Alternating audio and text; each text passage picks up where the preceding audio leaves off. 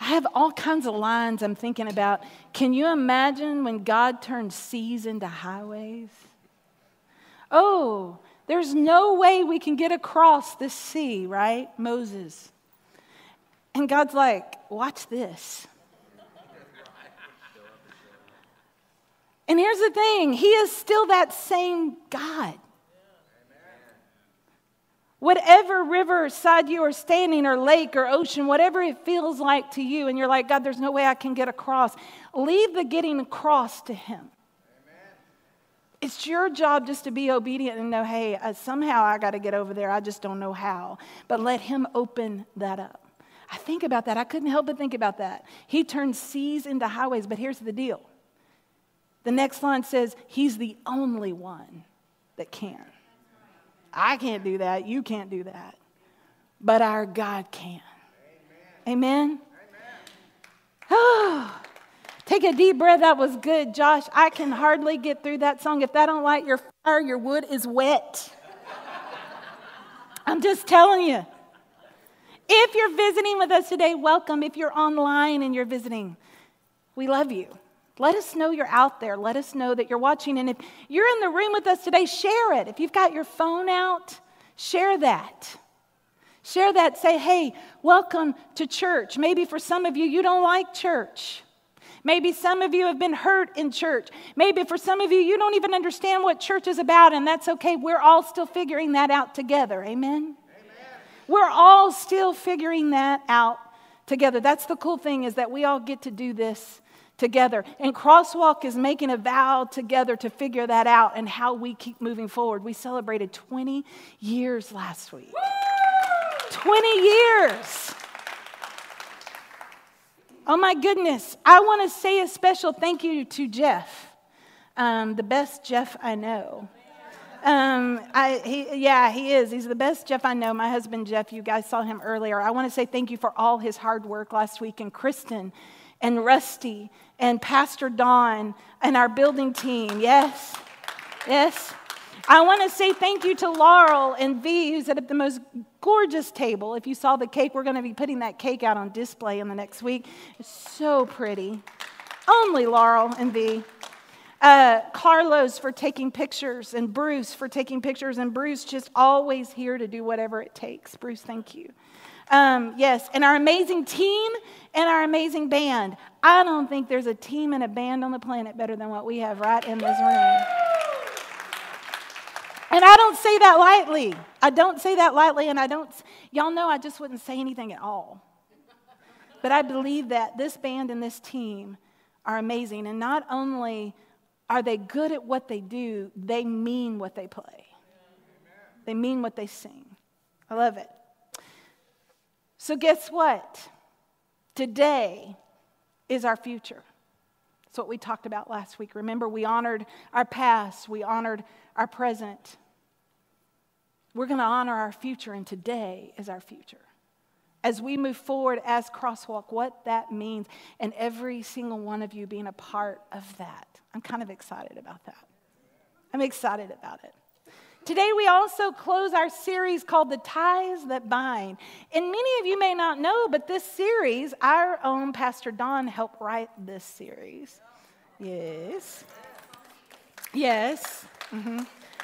I've enjoyed this series a lot, Don. I was thinking about it after many conversations that we had because it reminded me of the ties that really do bind us together, and not any of them look the same. They all look completely different. but they've binded you and me together. They've binded all of us in this room together, and guess what? There ain't nothing you can do about it. You're stuck with me, and you might have to be next door to me in heaven, so you got to get over it now. You know, God has a sense of humor. That's what He'll do. Y'all better learn to love each other and moving forward because He'll stick you next door in that mansion upstairs whatever that looks like. Today, we're going to talk about ties that bind that seem obvious, and yet they're not. We're going to talk about two sisters. These are sisters that you guys have heard about, probably read books about. They're not going to be uncommon to you, for they're about two sisters named Mary and Martha. I like stories about women because they're going to get intense. You're about to see all the emotions take place in a five minute sermon. Amen. It's good. It's good. Ladies, you're laughing with me because we can relate to each other. Amen. We're going to be reading today from Luke 10. If you want to follow with me, chapter 10, starting at verse 38. While Jesus and his disciples were traveling, Jesus entered a village where a woman named Martha welcomed him as a guest. She had a sister named Mary who sat at the Lord's feet and listened to his message. By contrast, Martha was preoccupied with getting everything ready for their meal. So Martha came to him and said, Lord, don't you care that my sister has left me to prepare the table all by myself? Are y'all already feeling all the emotion going on up in here, right? Tell her to help me. the Lord answered, Martha. And he didn't do it once, he goes, Martha again. You are worried and distracted by many things. One thing is necessary. One thing is necessary. Mary has chosen the better part, it won't be taken away from her. This is the word of God for the people of God. Thanks be to God. The short of the long, hospitality and welcoming at its finest in this story is important to understand. Jesus comes into a town called Bethany, and Martha wants to demonstrate good hospitality. She invites Jesus over, and they begin the process of what that needs to look like. And then Martha tells her sister, Mary, who lives with her, that Jesus is coming, right? So, you know, she announced, hey, we've got to get this done, that done, this done. And what does Mary do? Mary proceeds to just sit at the feet of Jesus and listen.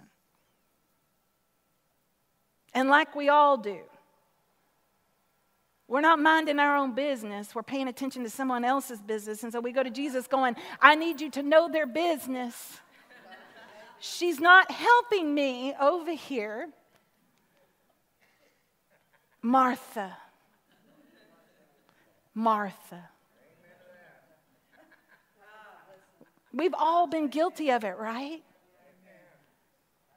Now, before we take and make Martha look like the villain here, let's admit that while reading the beginning of the story, we can relate to Martha a little bit. Because the man's got to eat, right? We want to look at Mary and be like, hey, get off your bootay and help. That's what we want to say. Because things have got to happen. It's got to be right. It's got to be perfect. Everything in this house needs to be ready. Jesus, after all, is here. But that's not what Jesus is looking for. Because then something happens. Jesus speaks. You see, we can't just have beers and doers. We've got to have and be beers and doers. Does that make sense? It takes beers and doers. You can't have one without the other. You got to have them both. If everyone just did and wasn't being, the world would be a mess. Same thing. You can't have beers and no one doing anything nothing would get done. Jesus would have starved, right? We know better. So I want to tell you a story about a lady and her daughter I didn't know was going to be here today, but I'm excited. I sent her a text and I said, I'm going to talk about your mama today. And the second church that I served, I was there for about 10 years, and, and there was a woman in this church Her name was Miss Judy. Miss Judy Granger was her name. And Miss Judy was just the lady that did everything. Now, one of my personal favorite things she did is she made these cookies. Y'all, they are going to be in heaven. I know it. They're like these snickerdoodles dipped in fudge and then half of it's, fu- I mean, I don't even know, but it's like you feel like you're in heaven just sitting there eating her cookie. But the main thing that I worked a lot with Miss Judy on was on Sunday mornings. Miss Judy was head of SPRC. She had been on building committees. Miss Judy had done it all. But one of the things that she was excellent at was hospitality. So, Miss Judy, when when you walked into the sanctuary at this church where I was, Miss Judy was the first person that you saw. And Miss Judy's got the best southern draw of anybody I know. And when she welcomes you, it's like a mix between a Southern Belle and Blanche Devereaux all at the same time. I mean, you felt like you had known her your whole life. And if you hadn't, you wanted to know her. But what she wanted you to know is Jesus. And she made a point of not one person not knowing they were loved uh, by Jesus. And what I remember about Miss Judy is she would sit there and she would help usher and greet, and, and she was our head usher and greeter. And so she was busy. But all of a sudden, you would see Miss Judy with that, that offering plate in her hand, getting ready with her eyes closed, and she just began to worship. And you'd look in the back of that room, and tears just streaming down her face. Because all of a sudden, she knew how to go from doing to being.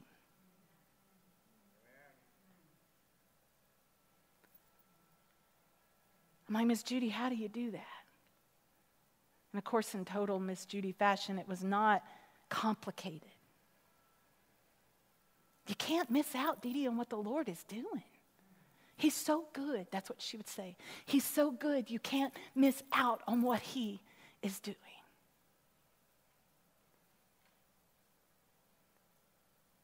And I discovered while getting to know, and to this day, I love this woman with all my heart, and I get to see her periodically.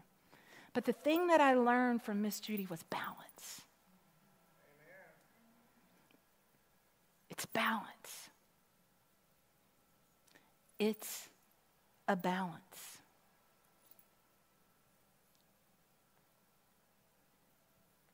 Balancing when to do and when to be. We can get we can get so caught up in just maintaining our being that we forget to put hands and feet to what we have learned. Even in church, we can get so busy fueling our own tanks with just being and sitting here and worship that we forget that God says, hey, you got to take that worship and you've got to use that. Amen. But it is in the learning the balance and when to move and when not to move. When to be still, when to know when the presence of God is moving and you got to just stop and push the pause button. What ties us together, what tied Mary and Martha together, though, is really simple. While one is going crazy and the other is just sitting at the feet of Jesus, here's the thing it was for both of them. They were both in the presence of Jesus. One was going and one was stopping, but they were both in the presence of Jesus. I cannot imagine. I mean, hey, Jesus, come to my house. Let's hang out at the Jones house for a little while. Let's have some dinner, but most of all, Jesus, let's have some coffee.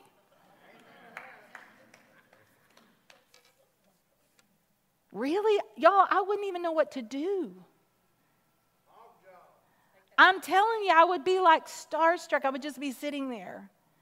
They both got to experience being in the presence of Jesus, but they both saw Jesus differently. I would hope if Jesus came to my house, I would be like Mary and have the honor of just sitting at his feet. But then I hope I would remember not to take that honor too lightly and realize that there is something I have to do with that honor. And that would cause me to get up and move. I think learning the balance of when and when not to is important, but I think realizing that Jesus is in your house is the deal. Every day we get that opportunity to realize Jesus is in the house. What do we do? Jesus is in your house, and there's nothing you can do about it. Jesus says, I love you like you are. Jesus says, I accept you for who you are. Jesus says, I want to be in your house. Are we going to be too busy or are we going to sit and pay attention? I mean, Jesus has got to eat. But realizing that Jesus has something to say is even more important. And when Jesus speaks, are we listening? When Jesus speaks, are we listening? And some of you look at me and go, Yeah, I don't know when Jesus speaks. I'm not sure I even understand that. Here's what I can tell you in my journey of becoming to the, to the place or trying to get to the place, let's put it that way, of when Jesus speaks, do I understand? What I did learn is that I got to be quiet first. I've got to be still first. I've got to acknowledge first, okay, God, I don't know, but I want to hear, so I'm going to be here. It's the constant balance of knowing when and when not to. It's a balance. Here's what I want you to remember, and this dawned on me. Trina, this made me think about a conversation you and I had about a couple of months ago. But you have to understand, David didn't just stand there. He prayed, he listened to God, but he had to pick up that rock. But in the same breath, how many make a move in what they think Jesus wants, but they don't stop to pray about it and ask? They don't listen. Sometimes we just also have to mind our own business. But it's pretty over there, and I want to know why it's like that.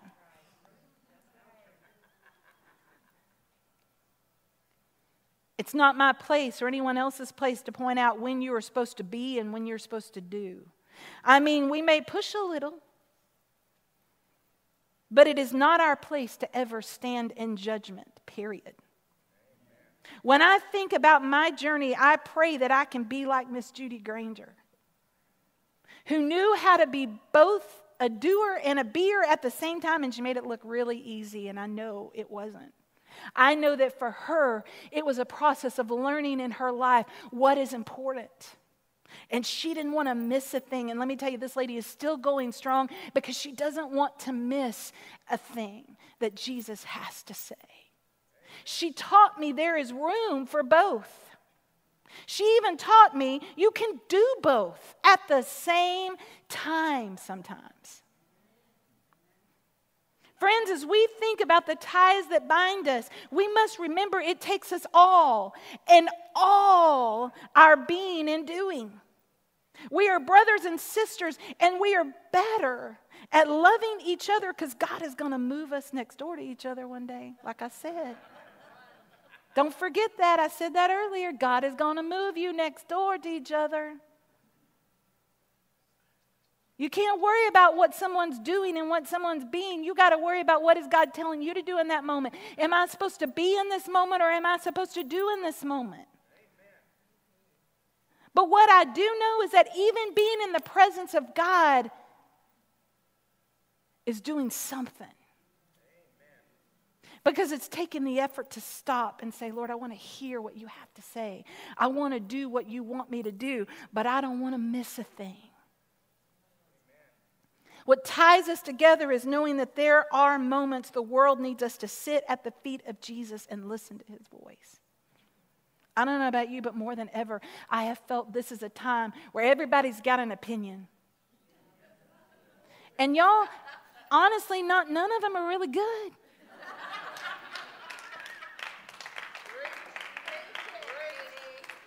I sit back and I, I'm like, I'm more confused than I was yesterday. When I'm that confused, you know what that means? I need to sit at the feet of Jesus and I need to listen to what Jesus says. I don't need to listen to what the opinions of everybody else have to say because everybody's got them and you know what they say about that? They all smell bad. That's all I'm going to tell you. It's just the truth. We're family in here, right? I mean, we're just going to be honest. It's the truth. This is church, and in church, we should be saying the things that are true. Guys, we live in a world today, I don't care where you go anymore. Someone's got a thought about a mask. Someone's got a thought about not a mask, being vaccinated, not being vaccinated, who you voted for, and none of it matters. What matters is when you are sitting at the feet of Jesus and he is speaking. That's what matters. What matters is, is then when Jesus says, you know what, get up and walk and go do what I've asked you to do. Are you ready to do that? That's what matters. And as I close today, amen. Y'all can clap, give him a hand clap of praise.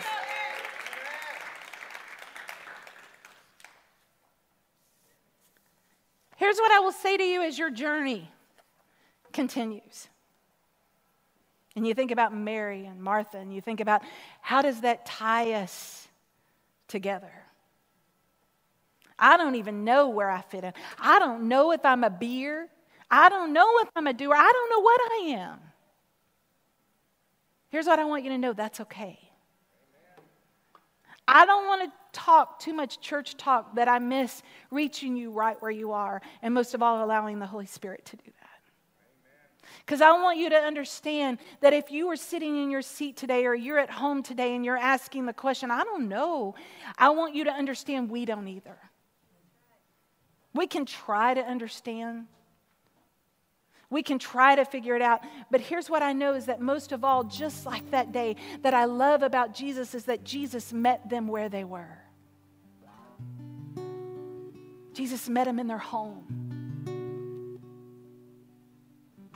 And right where they were, Jesus spoke. That same God is still the same God today. He will meet you where you are, He will speak. He will love you through whatever you're dealing with. He already knows what you're dealing with. You don't even have to tell him in your heart in your mind in the battle that you're, that, that's playing out for you every single day. And you've got so busy making this life of either surviving in it or just trying to make it through that all you've done is survive, you've not lived. And Jesus said, I'm going to do the same thing for you that I did for Mary and Martha. I'm going to meet you where you are. And He will do the same for you. Whatever that looks like, wherever that is for you. I find in the moments when I think I can't take another breath, I can't take another text, I can't take another email, guess what? There's Jesus. He's met me right where I am. He's met me right where I am. He will meet you right where you are. Just make sure you're not too busy. He will meet you right where you are.